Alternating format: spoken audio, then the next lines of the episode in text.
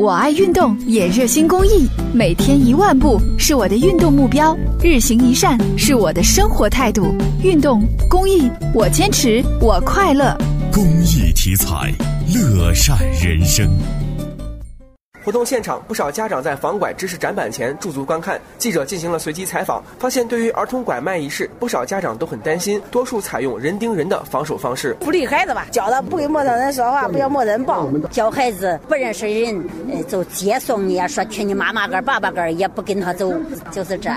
松山路公安分局治安大队民警周恒表示，告诉孩子不跟陌生人走，不吃陌生人给的东西，已经不能完全起到防拐的效果。以前的孩子都是给他个糖，给他个吃了，哄着走。现在就是三四岁的小孩，他都会玩那种手机，他可以一些他感兴趣的手机啊，什么东西啊，然后拐骗走。除了利用孩子们对手机的兴趣，一些不法分子还会利用朋友圈摇一摇功能，窃取家长的个人信息。周恒带着小孩去哪玩了？小孩平时干啥？现在我接小孩了，发到朋友圈，这些就容易泄露。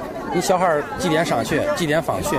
你什么时间？小孩去哪玩？你觉得是你自己的朋友圈，实际通过一些科技手段，他能窃取你朋友圈的东西。据了解，目前已经发生过类似的案例，一些人贩子利用窃取的朋友圈照片。装作孩子父母的熟人进行拐骗，民警建议家长不要在朋友圈中发布有关接送孩子或孩子喜好的照片，并隐去孩子的姓名及小名。也可以通过微信设置通用栏，点击功能键，然后将附近的人功能关闭，避免个人信息的泄露。